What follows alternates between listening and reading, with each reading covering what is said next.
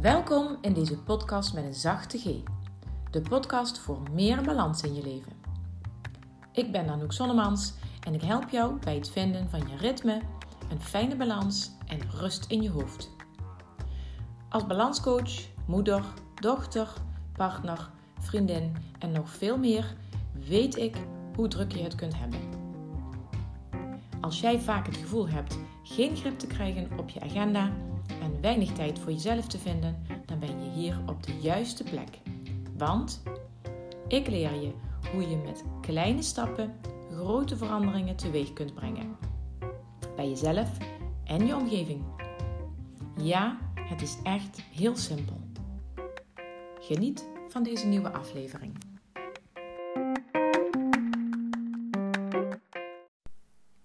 Je luistert naar de honderdste aflevering van de podcast In Balans. Wauw, wat een mijlpaal. Ik heb er al veel over nagedacht. Waar mag het over gaan? Hoe wil ik het gaan doen? Want ik wist al lang dat ik er iets bijzonders van wilde maken. Ik kon er alleen maar steeds niet opkomen wat dat bijzonders dan moest zijn. Totdat er vorige week een spontane reactie kwam van Barbara Alavi nadat ik haar had geïnterviewd voor mijn podcast. Het resultaat van die spontane reactie is dat ik in de stoel van de geïnterviewde mocht plaatsnemen. Barbara stelde het heel spontaan voor. Wat als ik jou nou ga interviewen en dan krijg jij de vragen voorgeschoteld die jij aan je gasten stelt. En dat deed ze. En dat niet alleen, ze wist door te vragen en verbindingen te leggen. Het werd een heel bijzonder kwetsbaar gesprek dat ik graag met je deel. Over balans, zelfreflectie, weten wat goed voor je is, bewustwording en groeien als mens. Maar ook over kinderen, emoties en het onderwijs. Aan het einde van dit interview deel ik nog iets over een bijzondere, bijna feestelijke actie om samen met jou te vieren dat er zoveel afleveringen al zijn opgenomen. Een actie waarbij jij in actie kunt komen om jezelf die persoonlijke groei en bewustwording ook te gunnen.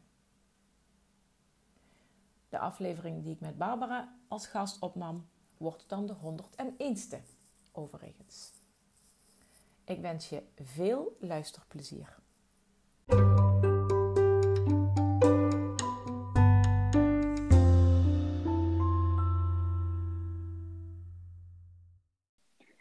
Welkom Anouk in je eigen podcast. Ja, dankjewel.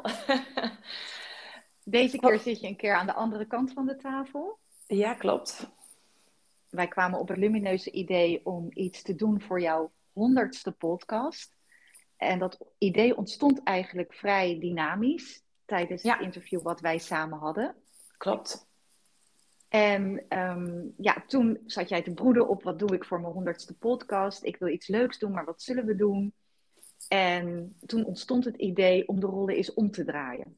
Om jou eens een keer uh, te interviewen in plaats van dat je andere mensen interviewt. Ja. En ehm, ja, ik wil straks echt uh, daar even graag op ingaan hoe dat voor jou voelt. Maar jij begint altijd je podcast met de ijsbreker. Ja, Klopt. En hoe leuk is het voor de luisteraars om het voor jou, uh, om, om eens te horen wat, voor, wat jouw lievelingsmuziek is en waarom? Ja, nou, dat vind ik ook meteen echt een hele moeilijke vraag. um, uh, sowieso, als, ik, ja, als je mij een vraag stelt die met muziek samenhangt, dan gaan ben, bij mij meteen allerlei radertjes uh, in, in, ja, in werking. En uh, ja, want muziek, dat, dat, dat is door mijn hele leven heen verweven. Dus ja, wat is mijn lievelingsmuziek? Er is zo ontzettend veel muziek wat ik fijn vind. En uh, bij mij hangt het vooral samen met wat ik aan het doen ben, hoe mijn stemming is, um, in welke fase van mijn leven dat ik zit. En uh, ja, ik kan, je zo, ik, ik kan zo vijf dingen noemen, vijf lievelingsnummers of vijf lievelingsmuziekstukken die, ik, uh, die voor mij van betekenis zijn. Maar ik denk dat ik maar gewoon, ik, ik hou mijn antwoord maar gewoon bij um, als ik uh, in de stemming ben, of als, als ik heel erg, um, nou ja, bijvoorbeeld verdrietig ben of zo, dan zoek ik soms ook wel ook, ja, muziek op die dat nog een beetje versterkt. Klinkt misschien gek, maar dat helpt mij juist om dan, als, als ik voel, eh, ik loop ergens mee rond en het zit me niet lekker, als ik dan juist een lijstje opzet op Spotify met muziek die mij heel erg raakt, dan, dan komt dat verdriet ook los en dan helpt mij dat ook om vervolgens weer daarna uh, ja, de draad op te pakken. En zeg je daar dan mee dat het eigenlijk um, het proces iets sneller voor je gaat en daardoor eerder ook verwerkt is, ook met blijdschap, maar ook met verdriet? Ja, precies. Want ik heb, uh, ik heb um, geleerd dat het juist goed is om er aandacht aan te geven aan die emotie die er is. En uh, dat is dus inderdaad, als je het hebt over de ja, emotie, de verdrietige emoties. Um, maar aan de andere kant doe ik het ook eh, andersom doe ik het ook. Want als ik echt super veel zin heb in het weekend, dan zet ik een, uh, een lijstje op op Spotify met hele vrolijke zomerse weekendmuziek of zo. Waar ik even helemaal lekker, ja, lekker uit mijn plaat kan gaan. Dan sta ik te dansen in de woonkamer. En dat helpt mij dan ook weer om dat gevoel te versterken. Ik heb zo'n zin in het weekend. Het is zo fijn om even lekker uh, ja, in de ontspanning te komen. Dan versterkt het dat aan de andere kant ook weer. Ja, precies precies. En je speelt vanuit jezelf, speel je natuurlijk muziekinstrumenten. Klopt. Mensen die nu uh, in de honderdste aflevering uh, eens een keer aanhaken, uh, luister vooral ook 99 andere afleveringen, zou ik zeggen. maar dan weten de mensen ook dat jij muziekinstrumenten speelt. Mm -hmm. Uit mijn hoofd volgens mij saxofoon en piano, heb ik dat goed aan? Dat klopt, ja. Ja, ja dus um, je hebt sowieso affiniteit met muziek. Het is ook niet voor niks jouw ijsbreker richting mensen die jij interviewt. Ja, dus dat klopt. Er gebeurt wat met jou en muziek. Ja, ja en het was inderdaad, um, uh, dat is wel leuk om dan nog even bij te vertellen. Ik had, uh, ik heb altijd een beetje een haat-liefde verhouding gehad met muziek in mijn werk. Want ik begon ooit aan het conservatorium.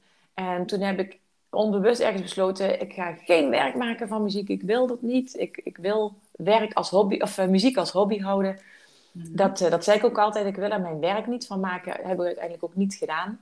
En dat bleef mij maar achtervolgen. Elke keer, in elke periode van mijn leven, toen ik ook al uh, ja, werkte in het onderwijs bijvoorbeeld, kwam muziek toch steeds weer op de een of andere manier terug in mijn werk.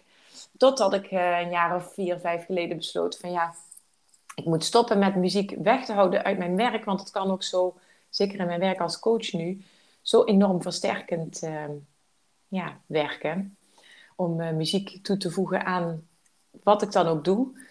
En uh, toen ben ik gaan, in eerste instantie heel erg gaan zoeken van ja, wat moet ik dan? Wordt het dan bijvoorbeeld dat ik iets met een workshop ga doen waar muziek juist centraal staat?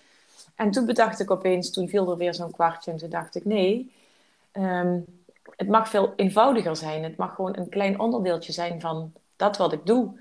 En dat is bijvoorbeeld in deze podcast een vraag over muziek, zodat we een gesprek kunnen hebben over muziek. En um, dat is tijdens het, um, uh, tijdens het werken met uh, cliënten, uh, tijdens, een, tijdens een rustig moment of een workshop of zoiets dergelijks, dan zet ik muziek aan op de achtergrond. Dus dan werkt muziek ondersteunend. Ja, dus op ja. die manier zet jij muziek in, in je werk. Ja, klopt. En, en vandaar... Heel... Ja, ja, ja, en, vandaar, en dan de, de, derde, het derde voorbeeld wat ik daarvan heb is dat uiteindelijk een nog groter kwartje viel toen ik al jaren aan het bedenken was, ik wil mijn eigen kaartenset ontwikkelen. En ja, waar moet hij dan over gaan? Welk thema? En toen stond ik een keer in, in de slaapkamer uh, de muren te teksten. En toen viel het kwartje. Dacht ik, ja, muziek natuurlijk. Het moet, mag juist een kaartenset worden waar muziek uh, de rode draad is. Ja, precies. Ja. precies. En dat is die affiniteit uh, die je daarmee hebt. Ja. ja. Ja. klopt. En die is die is, die is ontzettend aanwezig. Mm-hmm. Anouk, uh, voordat ik, want er poppen allemaal vragen in mij op daarover. En daar wil ik graag met je later even bij stilstaan. Mm-hmm. Maar voor de mensen nogmaals die nu inhaken, zou je jezelf nog even kort willen voorstellen wie je bent en wat je doet? Ja, ja wie ik ben. Um, nou, ik begin bij mezelf. Ik ben Anouk. En um, geboren, uh, mijn meisjesnaam is Zonneveilen. Ik ben getrouwd met Bas, daardoor heet ik nu Anouk Zonnemans. En uh, wij hebben samen twee uh, prachtige dochters, op dit moment 16 en 14 jaar. wij wonen in Herten, een ehm, prachtig plekje uh, in de buurt van Roermond, in Limburg dus. Op loopafstand van de Maasplassen. En ehm, nou ja, op dit moment werk ik als balanscoach.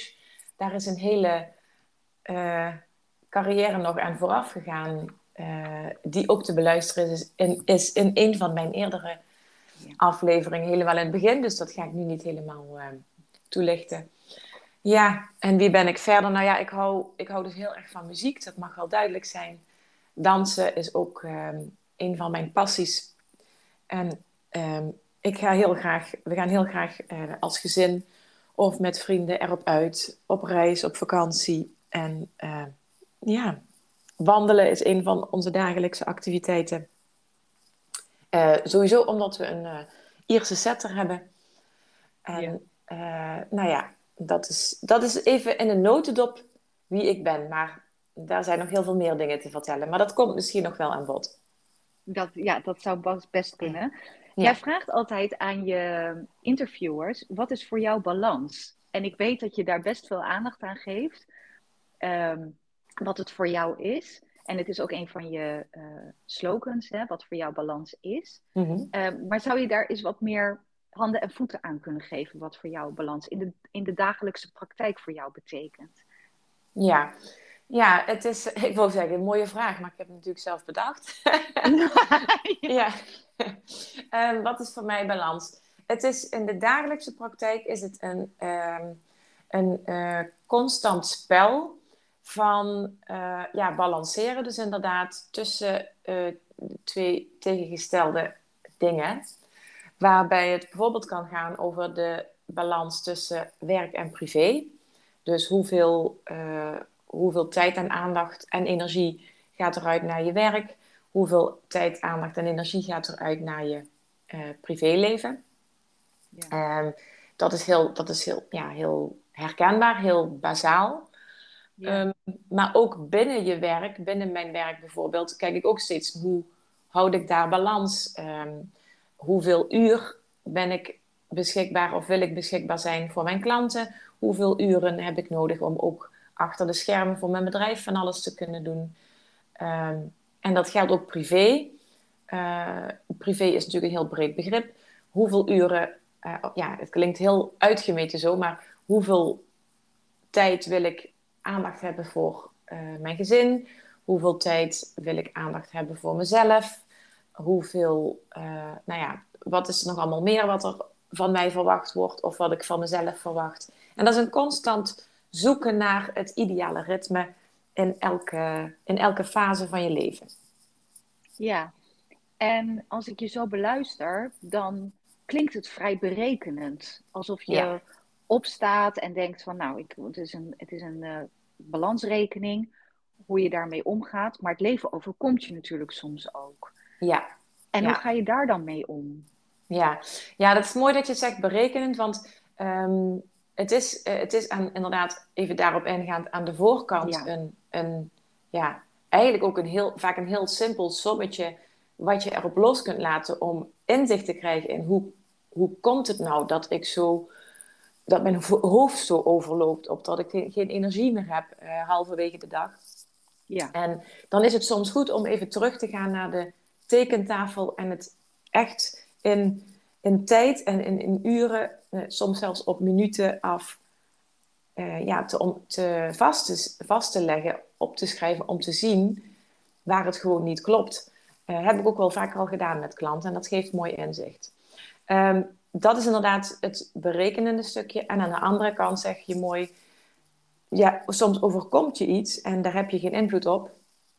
En uh, dat zijn natuurlijk ook fase, bepaalde fases in je leven, ja, waar je dan je ritme in moet vinden. En uh, wat ik zelf heb geleerd, en dat, dat leer ik ook aan mijn, um, aan mijn klanten, aan mijn coaches, is dat het belangrijk is om in de basis uh, een bepaalde, ja, volgens een bepaalde automatische piloot te kunnen functioneren. Ik wil dat wel nog wel even wat meer toelichten. Ja. Ja. Um, je automatisch in, in, tijden van stress, in tijden van extra druk, wat je soms dus overkomt, dan ga je, ga je terug naar je automatische piloot. Ehm, als in die automatische piloot een aantal routines zitten of uh, patronen die er juist voor zorgen dat je nog, uh, ja, nog meer in de stress raakt. Dus bijvoorbeeld ongezond eten, um, geen tijd voor jezelf hebben, uh, ja, altijd maar achter iedereen aanrennen, met iedereen rekening houden, um, omdat je dat nou eenmaal zo gewend bent, dat gaat je dan alleen nog maar meer energie vreten. Um, terwijl als je je bewust bent van die automatische piloot en je gaat leren hoe je die uh, anders in kunt richten, zodat je um, ook in tijden van stress terug kunt vallen op een automatische piloot die helpend is, dan uh, kun je ook zo'n periodes waarin het even niet lekker loopt, periodes waarin er iets heftigs gebeurt, um, dan weet je dan ook hoe je ermee kunt dealen. Ja. Ik weet niet of het een beetje duidelijk is als ik het zo uitleg. Ja, volgens mij zeg je uh, dat berekenende waarde, wat, wat ik eerder noemde, is eigenlijk niks anders dan bewustzijnsniveau verhogen van wat ben je eigenlijk, waar ben je je tijd aan aan het besteden en je energie aan, aan het besteden. Ja. Ja. En vervolgens zeg je, um, internaliseer het, dus zorg ervoor dat je je, automaat, je automatische piloot, hoe jij dat dan noemt, mhm. zorg ervoor dat het echt integreert in je leven, zodat je die basis die je dan hebt gecreëerd, dat je daarop terug kan vallen. Juist, ja. En wees bewust van waar je je tijd aan spendeert en wat je, wat je eigenlijk doet. Ja. En dan kan je patronen veranderen en die patronen kan je dan weer eigen maken en dan heb je een basis van waaruit je kan terugvallen op het moment dat het even tegen zit. Is dat wat je bedoelt? Ja, ja je, hebt het heel mooi, uh, je hebt het heel mooi uitgelegd. Ja, dat is inderdaad. Want je ziet, uh, als ik dan een voorbeeld geef, uh, iemand van, van veel vrouwen die ik in mijn praktijk tegenkom, is um, dat ze eigenlijk altijd op een soort van overlevens, overleefstand staan. Um, waarbij ze veel te veel taken in huis bijvoorbeeld zelf blijven doen, ook al is er geen tijd meer voor. En dat moet dan allemaal tussen de soep en de aardappelen door of s'avonds als de kinderen in bed liggen. Ja. Uh, ze, durven, ze durven niet of ze kunnen niet of, wat dan, of ze willen niet om hulp vragen. Um, in tijden van dat het iets minder druk is. En wanneer het dan extra druk wordt, dan is het dus ook extra moeilijk om dan, om dan hulp te gaan vragen. Dat zit dan nog niet in je systeem. Um, dus en, ja, dat zijn dan voorbeelden van uh, waarin je aan de voorkant, voordat, ja, voordat de shit hits the fan, zeggen ze wel eens, uh, dat je dan weet, uh, oh ja, ik kan, dit is wat ik kan doen en dit is wat ik nu beter even niet kan doen. Want dat heb ik al, ja, zeg maar, geoefend en mezelf aangeleerd toen het even wat rustiger, in een rustiger vaarwater was. Ja, dat kan natuurlijk ook best heel confronterend zijn voor sommige vrouwen, omdat ze met een bepaalde, ja, ook noem alleen maar in je relatie bijvoorbeeld, ehm, mhm. een bepaalde uh, routine hebben ontwikkeld, waarbij je meer zorgtaken of meer uh, huishoudelijke taken op je hebt genomen. En vervolgens bewustzijn creëert en denkt, ja, maar dat wil ik anders. En dan moet je dat nog kunnen integreren in je leven. Ja, klopt. Hoe, hoe, hoe dan? Ja. hoe doe je dat? Ja. Ja, ja dat, zijn, uh, dat zijn inderdaad vragen die ik ook krijg. Uh, want op het moment dat vrouwen bij mij binnenkomen, omdat ze meer balans willen, um, dan, lopen, dan zijn ze er inderdaad al heel vaak tegen aangelopen dat ze niet weten hoe ze het kunnen veranderen. En uh, nou, ik zeg wel eens vaker, het slechte nieuws is, um, het gaat best wel even wat tijd en inzet en energie kosten. Um, maar het goede nieuws is, uh, je kunt het stapje voor stapje doen.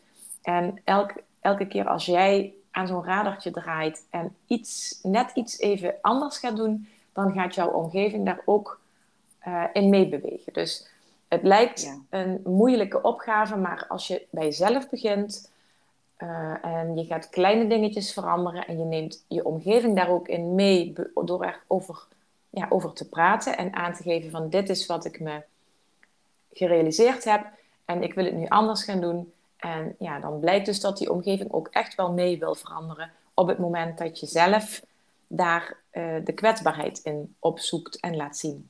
Ja, dat is heel mooi, Anouk. Ik denk dat je daar een heel belangrijk punt aan stipt. want zonder die kwetsbaarheid en zonder die openheid is verandering denk ik ook moeilijker te bewerkstelligen. Ja. ja. En je dus hoeft het niet alleen te doen. Dat is vooral ook wat ik vaker zeg nog. Want uh, ja, ik zeg nu even bij vrouwen, maar het geldt vast ook voor mannen. Maar je, blijft zo, je blijft vaak zo in dat cirkeltje ronddraaien van dat, het, dat, het, dat je het allemaal zelf wil of moet doen. Ehm, en dat hulpvragen gewoon echt wel een lastig dingetje is. Maar als je het eenmaal doet, hulpvragen, of het nou aan een coach is, of aan de buurvrouw, of je partner, of je kinderen. Het, ja, het, het kan heel veel uh, verandering teweeg brengen waar je ja, achteraf van denkt, had ik dat nou maar eerder gedaan. Ja, en wat is dat toch, hè? Dat uh, niet om hulp durven vragen, dat is uh, zo ontzettend sterk aanwezig in, mm. in heel veel mensen die uit balans zijn. Dat, Klopt. Ja, dat is, dat is echt wel een heel belangrijk punt wat je aanstipt. Want dat, ook dat moet je leren, denk ik, hè? Dat ja. hulp vragen. Ja, Zeker. het is niet dat je opstaat en denkt, nou, nu ga ik de hele wereld bellen. Nee. nee. dat is wel een leuke. De hele wereld bellen. Ja. Um, Anouk, ehm, wat jij ook altijd vraagt aan mensen is: wat kost jouw energie en wat geeft jouw energie? Daar ben ik heel benieuwd naar.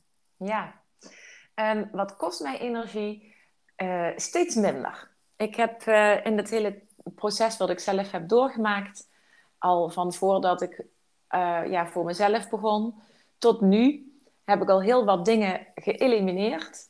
Um, en er is redelijk weinig wat mij energie kost, um, behalve uh, enorme drukte. Um, Of in een winkelcentrum, uh, als ik met mijn dochter een dag ga shoppen, of met mijn man, die dat ook heel leuk vindt. Ik geniet daar een, ja, enerzijds heel erg van, omdat ik dat zo fijn vind om dan samen gewoon naar een winkel te gaan en dat zij zich leuke spulletjes uitzoeken en dat we dat dan kopen en dat we dan een kopje koffie gaan drinken. Uh, maar anderzijds zijn uh, al, die, al die kleurtjes en die verschillende temperaturen van die winkels en uh, allemaal verschillende mensen, ja, dat, dat kost mij echt wel energie. Dan moet ik ook echt tijdens zo'n dag, dagje uit, ook ergens even een rustpunt opzoeken. Al is het maar inderdaad een half uurtje, drie kwartier op, op een terras in het zonnetje.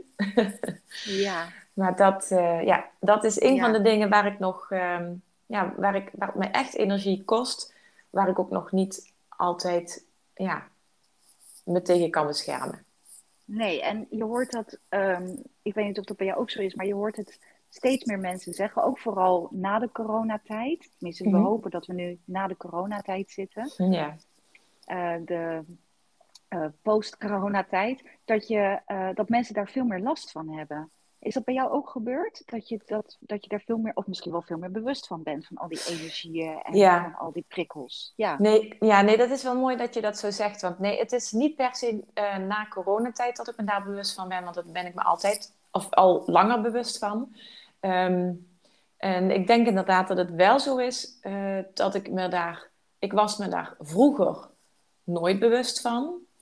Uh, toen merkte ik ook als leerkracht in een, ja, in een klas vol uh, wurmelende beestjes, zal ik maar even zeggen. Kleuters of groep drie of zoiets.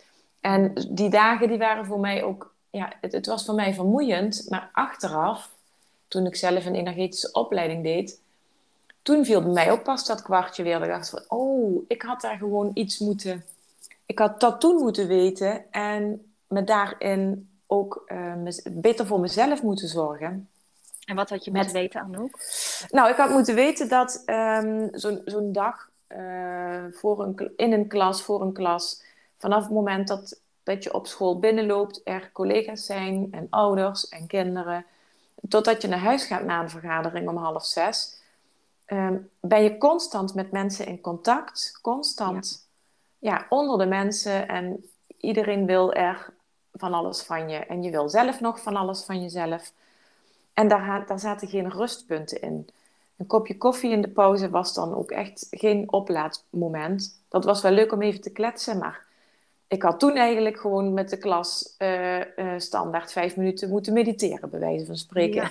Ja. Ja, ja, ja, En je stond ook altijd aan, hoor ik je zeggen. Dus je was altijd aan. Je was altijd alert. Zelfs tijdens de koffiemomenten, blijkbaar. Ja. Ja, ja. ja, dat was dan heel rust. Het was wel gezellig met collega's. Uh, dan, ja. ook, er, werd ook, er werd ook vaak niet over werk gepraat, maar over ja, gewoon, gewoon redelijk onbelangrijke zaken of even lekker zeuren of zoiets. Dat hoorde er ook bij. Ja. Ehm, maar ja, de meeste dagen waren inderdaad continu aanstaan, dat zeg je goed. En uh, ja, ook met, met uh, feestjes en zoiets. Dat was altijd heel erg leuk en daar ging ik ook vol in.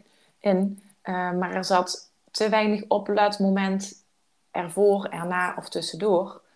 Ja, en ik ben me daar inderdaad pas van bewust geworden toen ik die energetische opleiding deed. Ja. Dat je jezelf daar ook gewoon in, tegen in bescherming kunt nemen. En dat wil niet zeggen dat je die prikkelmomenten of die drukte niet op hoeft te zoeken. Maar je kunt voor jezelf ontdekken hoe je je daarin kunt uh, ja, beschermen. Ja, en weer op kan laden om vervolgens weer lekker aan te staan. Want daar is op zich ook niks mis mee. Nee. Uh, maar je wil daar uh, aan het eind van de dag niet vanaf liggen. Ja, en dat, is ook, dat is ook iets waar je balans in, ja, balans in kunt vinden. En je zei net iets heel moois, Anouk, um, over het... Ik zou eigenlijk met de klas vijf minuten willen mediteren. Mm ja, in het onderwijs wordt vrij weinig aandacht gegeven eigenlijk aan balans, hè, aan kinderen. En mhm. hoe ze daarmee om kunnen gaan. Wat is jouw kijk daarop? En dan gaan we zo meteen, wat geeft je energie? Want daar ben ik niet oh, vergeten hoor. maar heel nog even terug, want je stipt iets heel belangrijks aan. Hoe eerder je dit natuurlijk leert, ja. al, ook al als kind, om, daar, om te weten van wat kost je energie en wat geeft je energie. Ja. Hoe kijk je daar nu als oud uh, vakspecialist, uh, docent op terug? Ja, ehm, nou mijn grootste, uh, ik, kijk, ik kijk terug op mijn tijd in het uh, onderwijs met heel veel uh, liefde en plezier. Want ja. dat, was echt, ja. dat is iets wat ik echt vanuit passie deed. Um, dat op de eerste plaats. En, en mijn grootste frustratie en struikelblok in die periode dat ik eruit ging, was dat er um, te weinig ruimte was voor, voor mij in ieder geval, om het kind meer mee te geven dan alleen taal en rekenen. Ja. Ja. En uh, toetsen en uh, nou ja, dingen die per se moesten. Um, dus daarin was de balans weg. Op dat moment, op die plek voor mij. Um, en daarin uh, zie ik wel, gelukkig wel, een, ja, steeds meer tegenbeweging. Ik zie steeds meer leerkrachten of zelfs hele scholen die veel meer bezig gaan zijn met dat bewustzijn. Um, of docenten die uh, in de gymles ook iets van yoga doen met uh, kleuters of iets dergelijks. Dus er, ja, er is wel steeds meer aandacht voor, wellicht minimaal. En ik ga zeker niet, en ik ga ook niet zeggen dat er op school te weinig of geen aandacht voor is, want het is echt des schools of des leerkrachts ja. of er uh, ruimte voor is. Ja. En ik denk dat ja, onderwijs in Nederland daarin wel nog een hele lange weg heeft te gaan. En dan niet alleen het basisonderwijs, ook het middelbaar en het, ja. Ehm, eh, ook het beroepsonderwijs. Uh, daar mag meer aandacht zijn voor ja, de mens in zijn geheel, achter de leerling en achter uh, de student. Ja, ik denk dat je daar dat, dat, dat klopt. Ik, denk, ik, ik deel die visie heel erg. Ik denk dat het komt omdat wij als land vrij rijk zijn. Hè? Dus de basis staat goed. In die zin kan goed staan. Mm je, bent, uh, je wordt onderwezen en je hebt kans op een baan. Ieder kind krijgt de kans om, uh, om, om, een, uh, om een goede opleiding en een goede baan te krijgen. Mm in normale omstandigheden.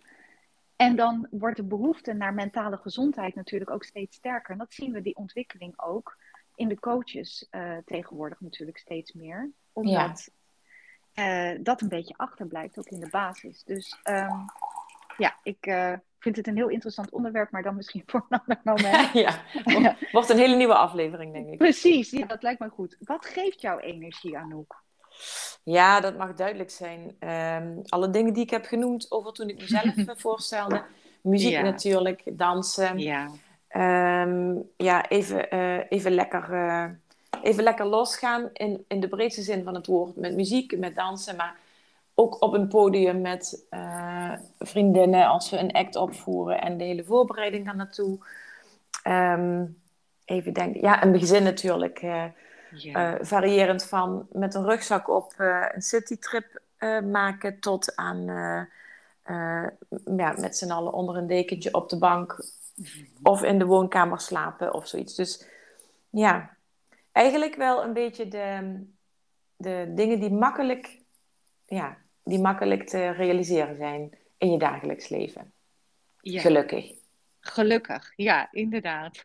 En als je dan kijkt naar je leven op het moment, wat is dan, je gaf al aan van nou, er kosten vrij weinig dingen mij nog energie, maar heb jij nog een uitdaging? Wat is op dit moment jouw grootste uitdaging? Um, oh, ik, er gebeurt van alles in mijn hoofd nu, nu je deze vraag stelt. Ik neem je gewoon mee, want er is één heel... nou, er is één hot item um, waarvan, ik, waarvan ik me steeds afvraag, wanneer ga ik daar de wereld meer over vertellen? En uh, nu gaat het even in mijn hoofd. Ga ik dat nu doen? En uh, het antwoord was al ja. ja. Um, want wat is nu mijn grootste uitdaging? Um, die zit echt op, uh, heel, op een heel persoonlijk stuk. Want dat heeft te maken met mijn moeder, die 2,5 jaar, bijna drie jaar geleden plotseling overleed. En daarvoor ben ik nu, ik denk het, um, twee weken geleden ben ik gestart met een traject bij een uh, rouwtherapeut. Want in de afgelopen ja, bijna drie jaar dus heb ik, um, heeft mijn rouwproces een beetje stilgestaan. Of anders mm. verlopen dan tussen aanhalingstekens normaal is. Of gehoopt uh, misschien wel. Ja. ja, nou ja, ik wist niet wat ik ervan kon verwachten. Um, en dat heeft ermee te maken dat uh, in mijn, vanuit mijn perspectief de, uh, de moeder-dochterband die wij hadden, ja, anders is dan wat er, ja, hoe, dat, hoe dat gezien wordt of hoe dat geschilderd wordt. En dat heeft ermee te maken dat ik. Um, um, ik realiseerde me dat toen ik tijdens, um, tijdens de periode na het afscheid van mijn moeder kreeg ik vaker berichten. Oh, dat mensen dat gingen invullen vanuit hun perspectief op hun band met hun moeder. Mm -hmm. uh, zo van, ja, en uh, dat zul je wel gaan missen, dat je haar nu niet meer kunt bellen. En dan dacht ik, nee, dat is helemaal niet wat ik ga missen, want ik belde mijn moeder nooit. Nee. Dus, um, en ik had een, ik had een, ja, soms een moeizame, maar ook wel een, uh, een, een moeizame verbinding met mijn moeder op sommige momenten in mijn leven. En aan de andere kant voel ik ook wel dat er wel een hele sterke band is. En ik mhm. opschreef dat laatst, uh, in deze dagen viel bij mij een kwartje. Uh, waar ik nu in zit in het proces is dat ik eerst weer opnieuw die verbinding mag gaan maken. Voordat ik ook echt iets los kan laten. Ja, ja. En als ik je goed begrijp, zeg je eigenlijk... Um, je wist niet wat je kon verwachten van het rouwen. Mm -hmm. Je wist dat je band met je moeder speciaal was op een of andere manier. Anders mhm. was dan je normaal gesproken zou, uh, zou verwachten bij een moeder-dochterband. Mhm. En dat vergt dan natuurlijk ook maatwerk in je rouwproces. Ja, ja dat en zeg je goed. Daarin ben je dus zoekende geweest. Interpreteer ik dat goed? Mhm. Je bent ja, zoekende want... geweest in het rouwproces. Ja, ja want de eerste maanden um, die uh, ja, daarin de, in de eerste maanden was ik op zoek van, nou, wanneer komt nou die klap? Nou, dan moet die toch wel komen langzaam. Dus ik was echt op... Ja. Eh, je hebt die eerste paar dagen en die eerste paar weken. En het was zomervakantie en we waren allemaal samen als gezin. En dan zit je er zo middenin nog. Um, en dan zijn er al gewoon die, die emotionele momenten die er dan ook gewoon mogen zijn. Dat is ook geen probleem voor mij. En vervolgens wordt het, het, het is gebeurd in juli dat ze plotseling overleed. En toen was het september en toen begon het schooljaar weer. En toen dacht ik, nou, dan zal het dan wel komen. En dan had ik wel eens af en toe een dag dat ik dacht, ik, uh, ik heb nergens zin in. En dan dacht ik, oh, dat zal misschien toch wel daarmee te maken hebben. Mhm. Maar, het bleef maar het bleef ook maar zo'n beetje bij af en toe eens een dag. Nou, en toen kwam de verjaardag van mijn moeder. En ja, in september, dat was ook niet dat, daar had ik van gedacht, nou dan wordt dat vast heel zwaar. Dat was het ook niet. Kerstmis was ook niet super zwaar. Het waren vooral mooie momenten waarbij we samen waren met mijn vader, met mijn gezin samen. Mm -hmm. um, en ik zat nog steeds te wachten op wanneer komt nou die grote klap. Want ja, oh, ja, je bent wel je moeder verloren. Dus dat komt toch op enig moment wel zo'n zo'n zo'n zwarte periode, zo'n zo'n echte rouwperiode, maar die kwam Ja. niet. Nee. En ehm, nou ja, uiteindelijk heb ik eh, daarom ook wel ehm, besloten, vooral vanaf de zomervakantie, merkte ik dat ik steeds moeilijker in de ontspanning kwam als ik vakantie had. En dat was daar eigenlijk de jaren daarvoor ging dat heel lekker sinds ik voor mezelf werkte. Mhm. En eh, ik dacht, wellicht heeft het toch wel te maken met wat er op de achtergrond nog allemaal eh, speelt. Alsof je zo'n laptop of zo'n computer open hebt staan en er staan allerlei tabbladen te draaien. En die zorgen ervoor dat je laptop heel langzaam wordt of zo. Dat. Ja, ja, Ja. ja. En hoe was het dan? Want jij zegt, je denkt de hele tijd van, nou, ik, ik denk dat het daar wel mee te maken he- heeft. Mhm. Of ik, die laptop draait dan met die tabbladen. Maar hoe voelde jij dat het daarmee te maken had? Want dat is denk ik ook iets waar eh, mensen best wel zoekende naar zijn. Van hoe komt het nou dat dat stukje, dat, dat je goed voelt dat het dat, het dat is? En, nou, ik denk dat dat. Eh, ik kan me dat niet herinneren, zo, hoe dat niet zo bewust herinneren. Maar als ik, dat, als ik daar zo naar terugkijk, dan denk ik dat het ermee te maken Mhm. heeft dat ik doe wat een, een, een arts of een specialist ook doet. Dan ga, je, dan ga je afstrepen wat het niet kan zijn. Dus dan ga je uitsluiten. aftellen. Ja, zo van, ja. ik bedoel, ehm, we, hebben, we hebben het goed als gezin. Eh, ik ben, ehm, eh, ja, er gaat, met mijn werk gaat het goed. En ik heb, nou ja, financieel hebben we geen zorgen. Dus eigenlijk waren er geen dingen waardoor ik, ja, waardoor ik eh, stress zou kunnen hebben. Eh, en dat in combinatie met, eh, dat was dus vanaf de zomervakantie. En Ehm, nou, dan hebben we dus inderdaad de jongste dochter, die zo in, de, in het najaar, winter, ook wel even een lastige periode had. En dat ik dacht van ja, wacht eens even. Dat was misschien wel de, dat was denk ik wel de laatste druppel. Dat ik dacht van, daar, ja, nu moet ik er zelf ook iets mee. Want zij zat niet zo lekker in haar vel. En toen dacht ik, wat als het nou zo is, dat mijn, ehm, mijn oogkleppen voor het rouwproces ervoor zorgen dat er in mijn systeem van alles niet lekker loopt, wat weer invloed heeft op het systeem van ja, onze jongste dochter, die daar dan gevoelig Ja. voor is. Ja. ja, Ja. Dus wat je eerder zei over ik laat muziek eh, binnen om aandacht te geven aan die emoties. En ik probeer daar niet bang voor te zijn, maar ik probeer daar juist open voor te staan. Werd Mhm. nu, dat, dat, dat gebeurde dus, dat aandacht. Ik vond het juist zo knap dat je dat zei. Dat je zei, ik ben daar niet bang voor, voor die emoties. Mhm. Maar in dit specifieke geval werkte dat dus anders. Ja, klopt. Ja. Kan En je ik daar werd- meer over vertellen? Ja, hoe werkte dat? Ja, Ehm, nou ja, ik realiseerde me dus inderdaad van ja, je, ehm, ik, dat ik die emotie, ik realiseerde me dat ik geen diepe emoties voel. En dat ik dacht, ja, dat zie ik bij klanten ook wel eens vaker.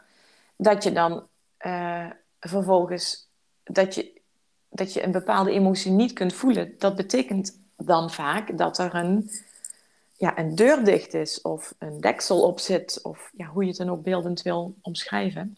Ja. En eh, eh, ik denk dat door de gesprekken met onze jongste dochter, die ook letterlijk uitsprak: ehm, Ik weet het niet, als we haar vroegen om eh, iets, iets over gevoelens te delen. Toen dacht ik: Ja, dat was echt zo'n spiegel voor mij. Van, ja, je weet soms ook gewoon niet hoe je je voelt, omdat je er niet bij kunt, Nee, omdat die deur niet open is. Nee. En ik dacht, ja, ik, ik kan daarin dan ook maar veel beter nu een voorbeeld zijn eh, voor onze dochters. Mm. Ehm, want zij hebben mij ook niet in een optimaal verdrietig, eh, verdrietige rouwmomenten gezien of zo de afgelopen jaren sinds mijn moeder gestorven is. En ik dacht, ik wil ook wel echt een voorbeeld zijn voor hun in dat je daar aandacht voor mag hebben als, je, ja, als, het, als het moeizaam op gang komt. Juist, dus je hebt gedacht, ja, eigenlijk door de ogen van je dochter zag je, eh, nou, de- de- ik zie dat zij niet goed bij haar gevoel kan.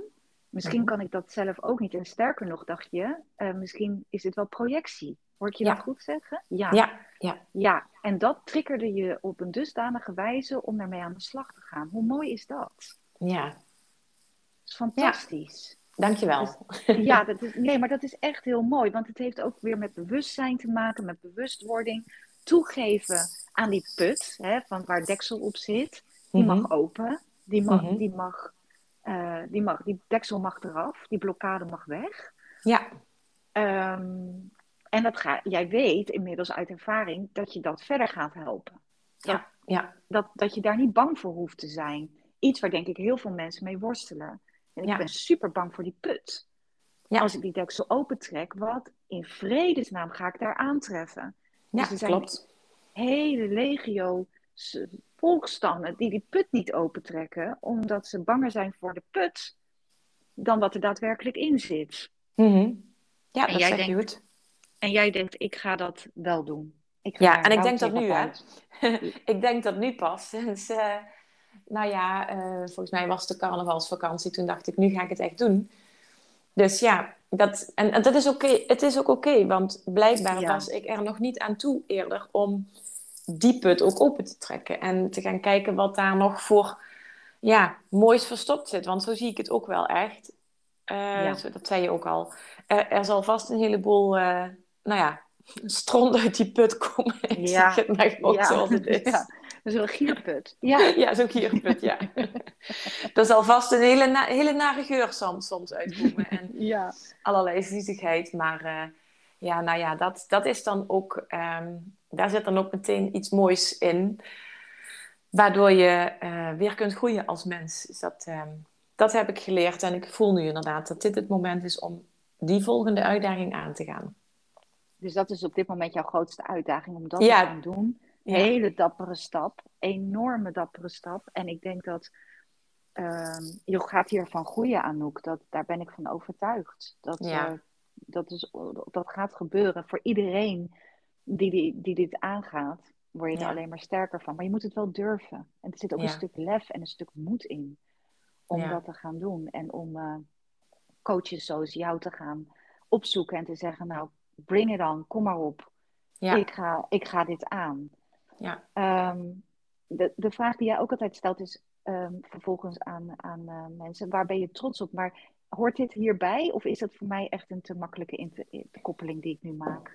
Nee, dit is ook wel echt... eh dit is een mooi linkje dat je legt. Want ehm, terwijl ik dit met jou aan het bespreken ben, eh, zit ik hier ook echt... Het gaat over een super serieus onderwerp en ik zit hier met een grote glimlach. Ja, Omdat ik denk, potverdorie, ja, Anouk, je hebt je gewoon al door heel veel heen geworsteld. En het zijn geen hele heftige dingen. Het zijn gewoon de dingen die bij het leven horen. Het is niks mega extreems of zo. Maar het zijn wel dingen die gewoon wel even ja, je wereld op zijn kop zetten. En eh, ja, ja, je doet het gewoon. En ja, je doet het toch maar mooi. je doet het gewoon, ja. En eh, omdat, omdat ik ook weet wat het me kan opleveren. Ja, En, waar, ja, en waar, ik nog, waar ik ook meteen aan moet denken bij waar ik trots op ben, ehm, dat is, eh, eh, dat gaat dan ook puur over mezelf, nog niet over, de, over, over mijn nakomelingen. En zo ben ik ook trots op ben natuurlijk. Ehm, ik ben ook heel trots op eh, een stap die ik zette toen ik 27 was. Toen ben ik naar Ecuador geweest. Ehm, alleen voor, om daar vrijwilligerswerk te doen. Ik heb daar Spaans geleerd. Ja, En eh, daar, heb ik, ehm, daar heb ik voor het eerst kennis gemaakt met eh, echte zelfstandigheid. Dus volledig op mezelf eh, vertrouwen en nou ja, me- mezelf tegenkomen. Dat was ook echt een hele toffe ervaring. ja, Ja, en ik ben dat toen ook, ik ben dat, dat is ook een heel mooi proces geweest toen, dat ik dacht van ja, ik, ik wil dat heel graag doen. Dat kwam vanuit intuïtie. En ik heb, dat, ik heb daar een plan voor gemaakt en ik heb dat gedaan. En ik heb dat op dat moment niet eens zo heel als, als eh, speciaal of dapper of zoiets eh, gezien. En dan achteraf zie je pas weer eh, ja, wat voor een pareltje dat dat was. En hoe trots ik dan op mezelf mag zijn dat ik dat gedaan heb. En betekent dat dan, want ik denk dat heel veel mensen ehm, eh, dit proces niet doormaken of te weinig of misschien niet aandurven. Ehm, en blijven hangen in situaties omdat je denkt, ja, dit voelt veilig en dit ken ik en dit is vertrouwd. En Mhm. jij zegt op je 27ste heb je dat losgelaten en ben je Mhm. het onbekende ingedoken en ben je daarin gesprongen. Mhm. Ehm, hoe, hoe, eh, door, dat, dus, door die zelfstandigheid en door die eigen, ehm, eigenheid zeg maar, te creëren, wat heeft dat je gebracht in het leven? Oh. Om even een boost te geven aan mensen die nu denken: Ja. maar ik zit zo veilig op mijn werk, of ik zit zo veilig in de relatie, of ik zit, nou, waar dan ook. Ja, nou het grappige is, het heeft mij eh, vrijheid en eh, zekerheid gebracht. Ook weer een mooi in balans, want het heeft me vrijheid gebracht, want het heeft me laten ervaren, ehm, ja, letterlijk het gevoel van vrijheid laten eh, voelen daar ter plekke in een of andere hobbelbus aan de andere kant van, van de wereld, eh, in de prachtigste natuurlijke omgevingen en aan een, aan een zee waar nou ja, waar, waar dingen te zien waren die we hier in Nederland niet zien. Dus dat heeft ter plekke al echt een heel, een heel fijn gevoel van vrijheid opgeleverd. Ja, Keuzevrijheid, dat was echt een machtig gevoel. En dat, eh, dat herken ik nu ook in mijn werk als, ja, als coach, omdat ik hier ook een bepaalde vrijheid in heb. ja. En aan de andere kant heeft het me ook zekerheid opgeleverd. Ehm, zekerheid en duidelijkheid, want eh, mijn man die is dus niet meegegaan.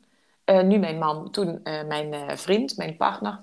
je had wel al een relatie dus. Ja, ja, ja. Wij- Ja. Bas, en ik, Bas en ik woonden al samen. En hij is Ah. eigenlijk degene die meer aandurft dan ik. Hij is een beetje de avonturier. Maar ik ging Ja. doen en hij wilde dat niet. Nee, dat was hem toch wel iets te op de een of andere manier. En, dus ik ging in mijn eentje. En eh, nou, de, de- volgens mij de tweede of de derde werkdag eh, heeft hij zich voor het eerst in zijn leven ziek gemeld. Want hij was gewoon ziek van dat hij mij miste.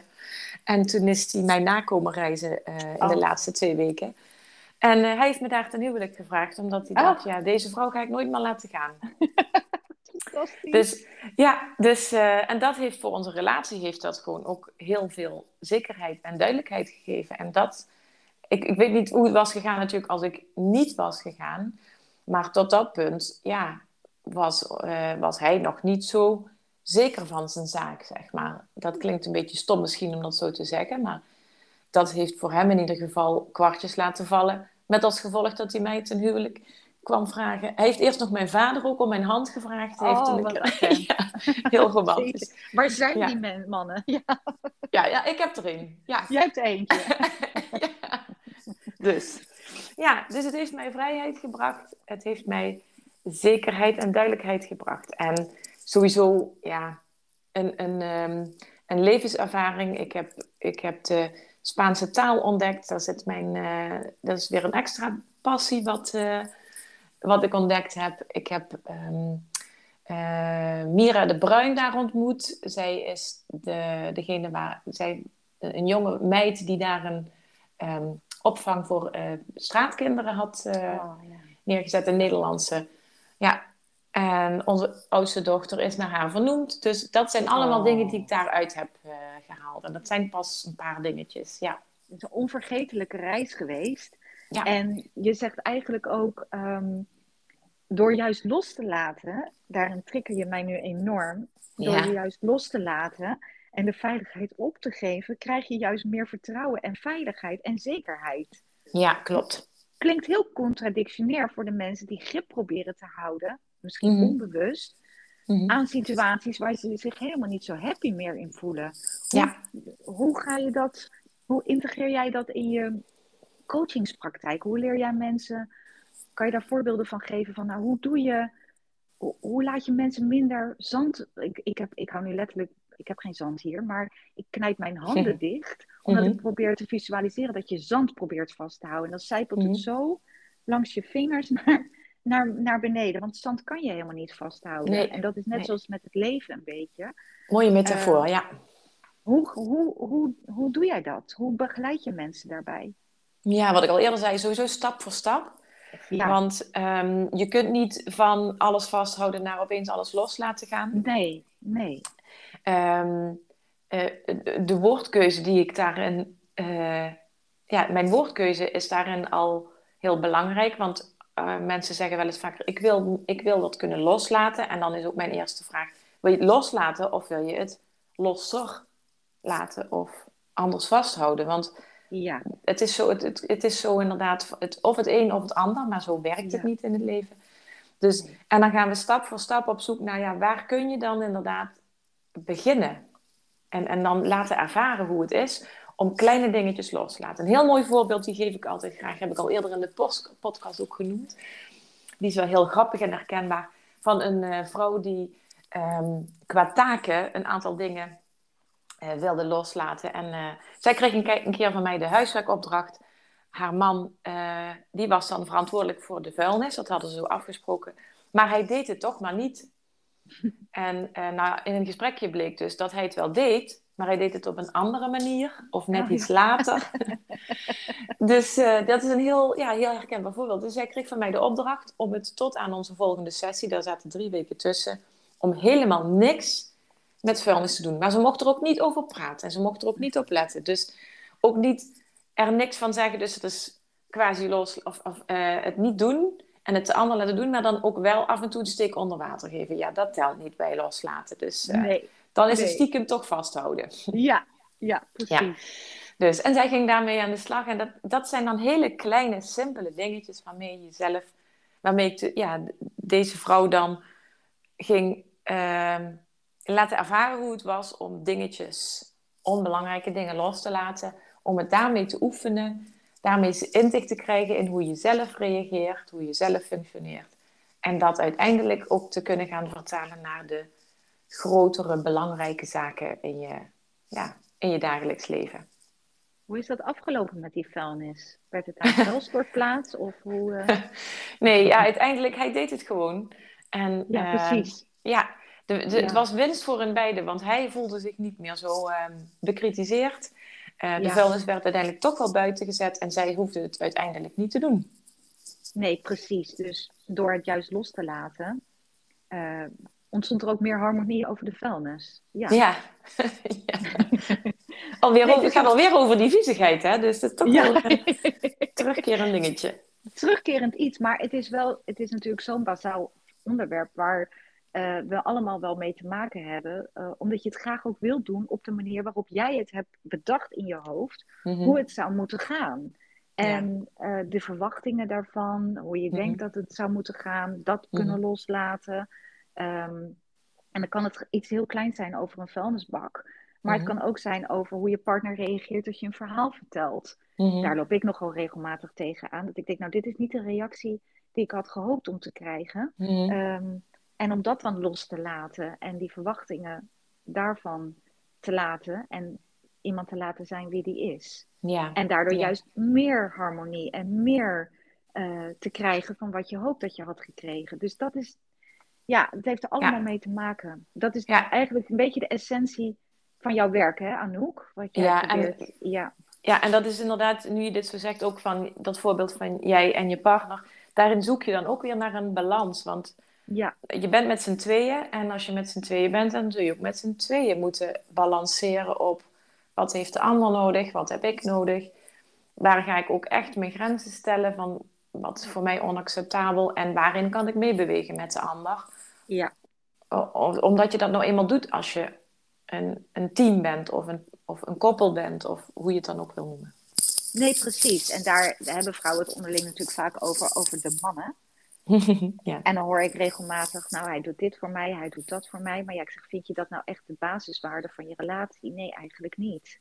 Mhm. Ja, dan is het goed om te stil te staan bij wat is voor jou belangrijk? Wat wil jij, wat staat in jouw top 10, hè? Wat wil je graag in je relatie terugzien? ja.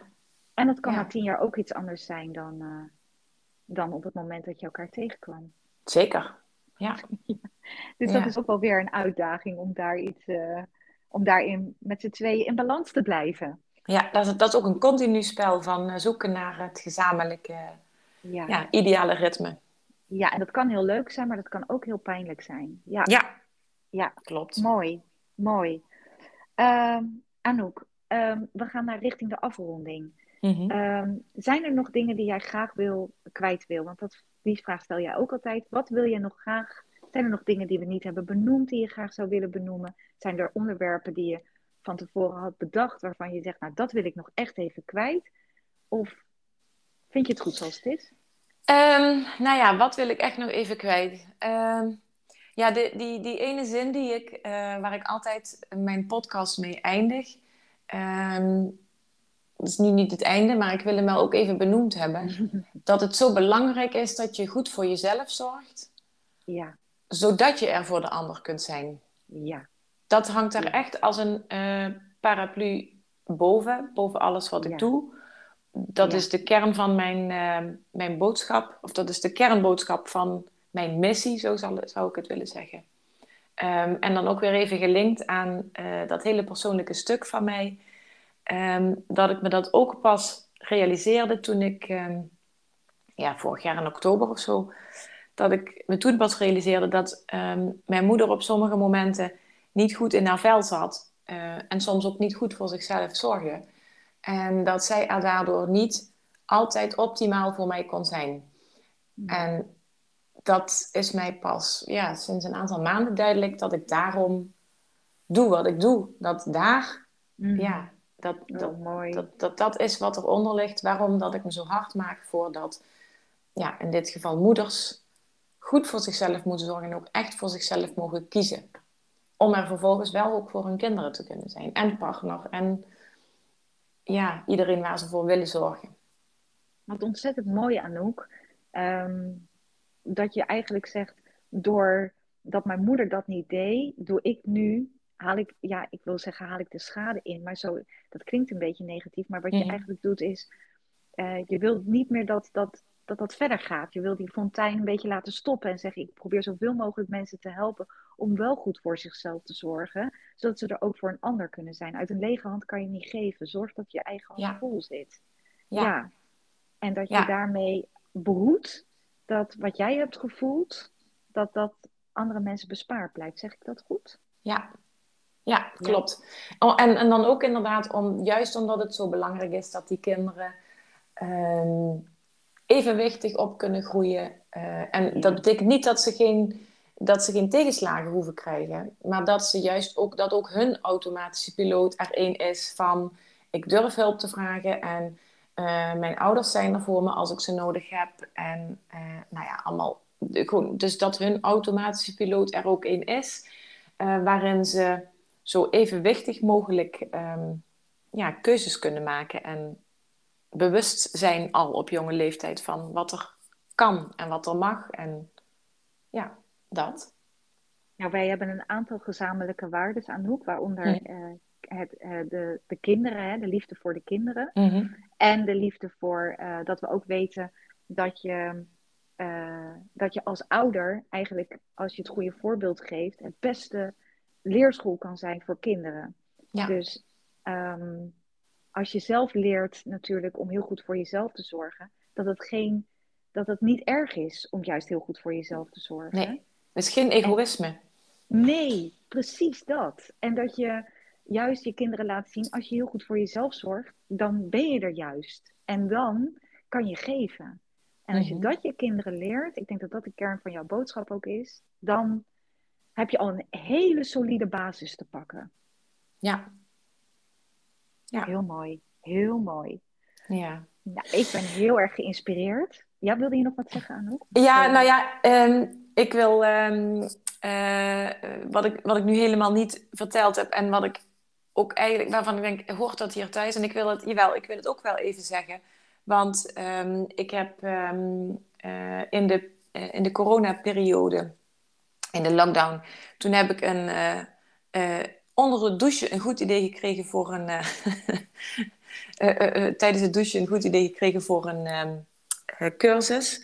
En ik dacht van, ik wil toch iets doen. Ook al, want ik wil altijd graag inspireren en hulp kunnen bieden aan mensen op verschillende ja, niveaus, zeg maar. Dus ik ben, ik ben niet voor niks toen die podcast gestart, waarin, je, waarin, al heel veel tips, waarin, waarin ik al heel veel tips en inspiratie kan delen. Ehm, en toen kwam opeens, op enig moment kwam het idee voor die cursus. En eh, die cursus die, die is nu, ehm, ja, die is er nog steeds. En eh, in deze periode, en dat ligt eraan wanneer dat ze hem luisteren, deze, de mensen, maar tot en met Ja. 13 mei eh, is er een kei fijne actie, omdat dit de honderdste aflevering is. Ja. En omdat er nog meer honderd toevalligheden waren in mijn, in mijn werk. De honderdste kaartenset verkocht en ook de honderdste inschrijving op mijn uh, inspiratiemail.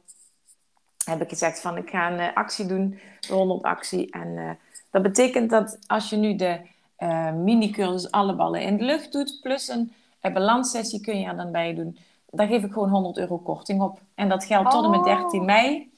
Ja, en 16 mei start, ehm, start er weer een ronde van de cursus. Nou, dit is echt fantastisch, Anouk. ja, ik wist dit natuurlijk ook echt niet hoor. Dit is echt, uh, dit, dit gooit Anouk er even in. Dus uh, ehm, 16 mei, de mini-cursus Alle ballen in de lucht. 100 mhm. euro korting. Ja. Um, nou, ja, ik, ik vind het echt geweldig. Het is fantastisch dat je dit doet. Ik denk, uh, mensen, alsjeblieft, uh, ga naar de website Anouk. Waar moeten ze naartoe? Ja, uh, Anouk, gewoon www.anoukzonnemans.nl. En dan even klikken op bij aanbod op uh, alle ballen in de lucht. En daar staan onderaan staan er twee dingetjes, uh, twee knoppen, zeg maar. Eentje waar je de cursus zelf doet. En die andere is met een balanssessie erbij. En uh, ja, daar geef ik dus die 100 euro korting op nu. En dat geldt dus voor die cursus die start op 16 mei. Nou, als je dit luistert, dan luister je denk ik dit ook niet voor niks. Daar geloof ik ook heel erg in. Ja. Um, dus het heeft sowieso even de moeite waard om even een kijkje te nemen naar wat het allemaal inhoudt. En uh, ja, dat, is, uh, dat, dat, dat, klinkt echt uh, ontzettend leuk om te doen. Um, Anouk, mag ik met deze fantastische actie jou bedanken mm -hmm. voor het werk wat je doet. de mens die je bent. En natuurlijk, want dat ben ik helemaal vergeten, maar gefeliciteerd met je honderdste podcast. Ik luister met heel veel plezier. Ik vind het fantastisch. Um, en ga naar die actie toe, iedereen. Uh, eh, 16 mei, de minicursus Alle Ballen in de Lucht. Anouk, bedankt. En um, ja, naar de 200ste zou ik zeggen. Ja, nou, dat duurt nog even, maar uh, dat is wel heel mooi. En ik wil graag ook nog even dan nu van de gelegenheid gebruik maken om jou, Barbara, te bedanken voor dit prachtige gesprek. Um, waarin, um, ja, waarin je met jouw vragen, die van mij, maar ook vooral aangevuld met jouw vragen, uh, behoorlijk uh, diep bent geraakt. En um, ik ben heel erg blij dat jij deze uh, podcastaflevering voor mij hebt geleid. Want daardoor ja, heb ik voor mijn gevoel in ieder geval kunnen delen wat ik heel graag wilde delen met mijn luisteraars. En ik ben jou heel erg dankbaar voor jouw idee in eerste instantie, maar ook voor dit fijne interview. Dan sluiten we hiermee af. Ja. Dankjewel Anouk. Dankjewel Barbara.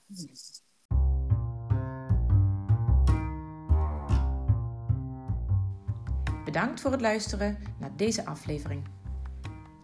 Omdat ik heel graag vragen stel om jou te kunnen inspireren, doe ik dat nu ook. Wat heeft jou in deze aflevering geraakt of geïnspireerd? En waar kwam dat door? Welke stap zou je nu als eerste kunnen zetten naar nog beter voor jezelf zorgen? En wie zou je deze podcastaflevering willen aanraden? Deel dan meteen deze link via een appje of deel een screenshot op je social media en tag mij dan ook even. Dankjewel, tot de volgende aflevering.